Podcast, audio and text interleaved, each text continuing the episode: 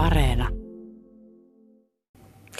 Ainakin niitä rahoja on käytetty tosi hienoihin tällaisiin ähm, vastineeksi tarjottuihin nimikyltteihin, eli toisin sanoen kun rahaa antoi, olikohan se 150, ne sai oman tuolinsa. Mä istun parasta aikaa Pertti Jarlan tuolissa, että repikääpä siitä, mutta kyllä niitä totta kai käytetään varmasti myös ravintolan pyörittämiseen. Yrittäjä ja baarimikko Matti Perälä on tässä vakkarin pöydässä minun kanssa. Yllättikö sinua se, että, että mesenaatti.me keräyksissä, niin vakiopaine keräsi itse asiassa koko Suomen korkeimman summan, eli sen, sen tosiaan yli 28 000 euroa. No kyllähän se, kyllä se yllätti, juu. Eikö se ollut niin kuin korkein ravintoloiden osalta ilmeisesti? Ei, kun se oli kuule ihan kaikista, koska yllättäen ravintolat oli niitä, jotka keräs kaikista eniten, tai, tai ne oli kohteita, joita ihmiset halusivat eniten mesenoida. No ihanaa. kyllä se yllätti, kyllä. Joo. Joo.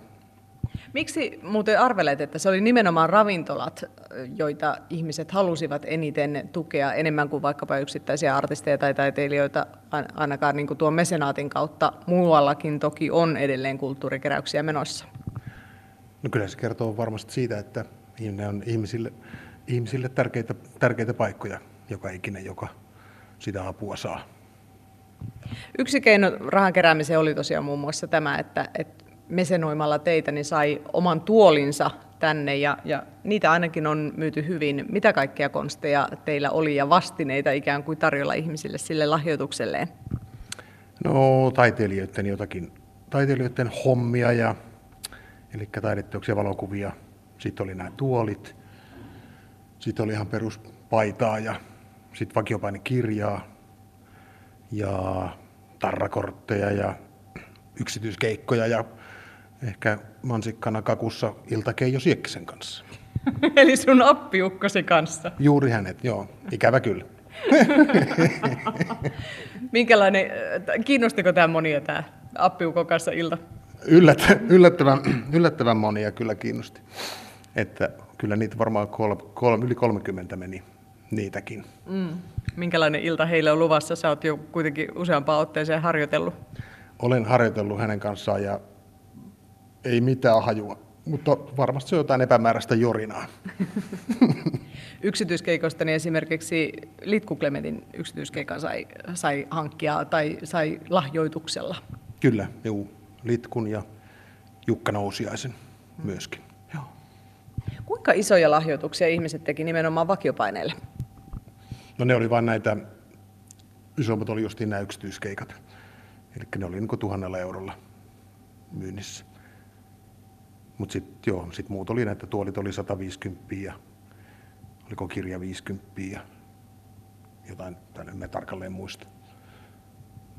No, mikä teillä oli tavoitteena alun perin, kun lähditte tuonne mesenaattiin laittamaan mahdollisuutta tukea toimintaa ne korona-aikana? Olikohan se, laitettiin rimamatalalle, että olisiko se ollut kuusi tonnia vai kahdeksan, kuusi ehkä. Mm. No se ainakin ylitty moninkertaisesti. Aika nopeasti, kyllä joo. joo. Mihin näitä rahoja tullaan käyttämään? No kyllä ne on. Pitää muistaa, että kyllähän valtio nappaa siitä omat, oman neljänneksen pois alvi, alvina ja, ja, ja sitten tietysti näihin menee näihin, näihin, tu, näihin paitoihin ja niihin mm. painotuksiin menee, meni tietysti montakin, montakin tonttua iltaan, iltaan Keijo Siekkisen kanssa ei mennyt markkaakaan. vielä. Niin, vielä. Sä maksat tätä vielä pitkään. Näin, näin se voi olla, joo. joo. Mutta ihan, ihan, ihan perus, perus johonkin alvimälleihin ja johonkin kaljalaskuihin, mitä jäi roikkumaan silloin, kun joudutti laittaa kiinni silloin maaliskuun puolessa välissä. Miten merkittävä tuo 28 000, mitä ihmiset nyt sitten lahjoituksilla teille antoivat, niin on sen kannalta, että vakiopaine pysyy hengissä korona-ajan yli? No erittäin merkittävä. En mä usko, että noilla Kelan korvauksilla, mitä sain, niin tämä olisi pysynyt pystyssä. Tulihan valtioltakin nyt joitakin tonneja, mutta, mutta, mutta kyllä se todella merkittävä. Jyväskylässä myöskin Poppari esimerkiksi sai noin 16 000 euroa samaisesta lahjokeräyslähteestä ja, ja kaikkia tosiaan ihmiset halusivat Jyväskylässä varsinkin niin tukea kulttuuriravintoloita. Onko teillä kuinka ikoninen asema täällä, että, että ihmiset nimenomaan innostuvat nimenomaan ravintoloiden tukemisesta? On. On se. Kyllä, se. kyllä se kertoo siitä, että ihmiset, tämä on ihmisille tärkeä, tärkeä paikka tämäkin ja niin kuin popparikin on. Ja...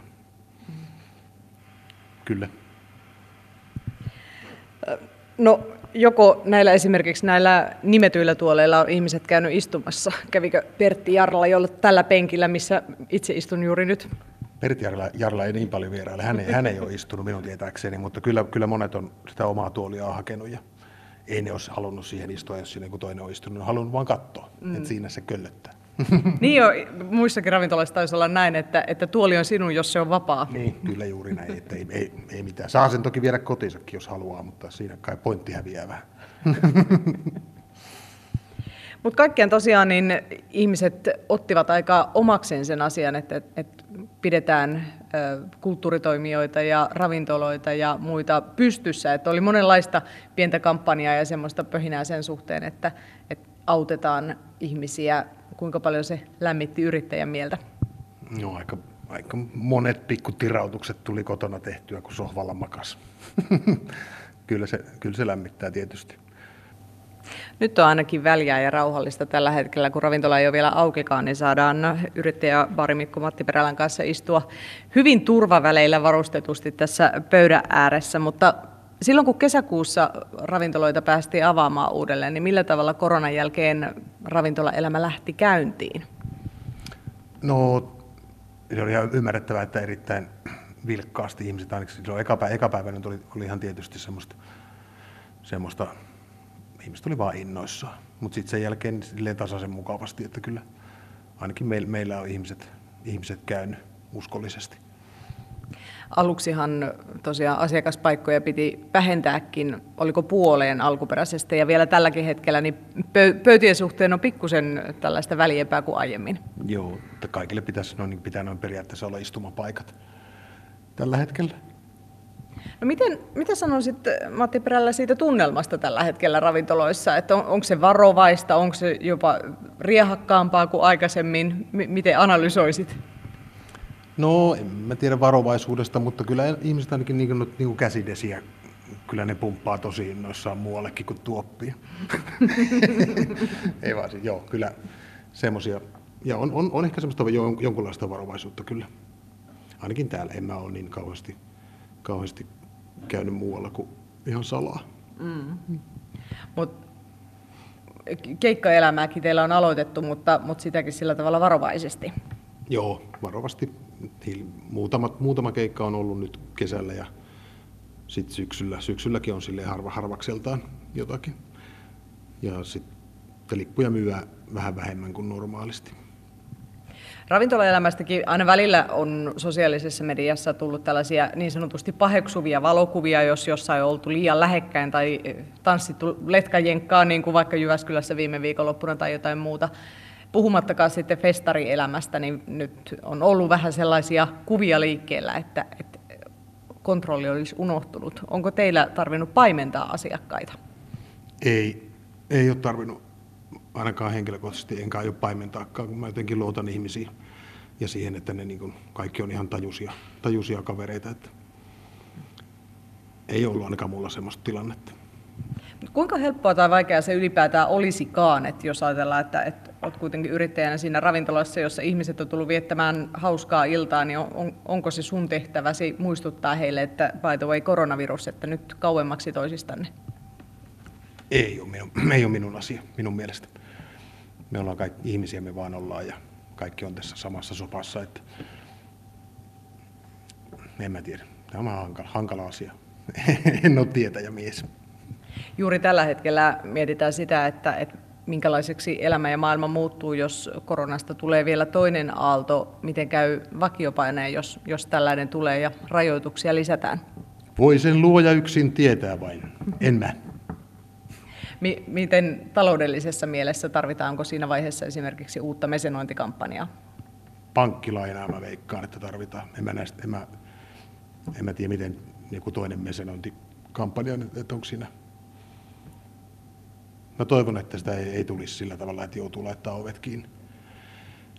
Mutta tiedä häntä, en, mä, en osaa sanoa tuohon. Pitäisi, joo, kyllä mä sitä pankkia tai jotain pikavippihommaa sitten. Sitä lähestytään sitten siinä vaiheessa, mutta mut vielä ei voi tietää. Tämä on aika lailla tämmöistä niinku epävarmuuden kanssa mukavuuden ja, ja mukavuuden etsimistä tai epävarmuuteen tutustumista tämä taitaa olla, mutta ehkä siihen on yrittäjä vähän jo tottunutkin. Niin, niin, ja kaikki on samassa kusessa.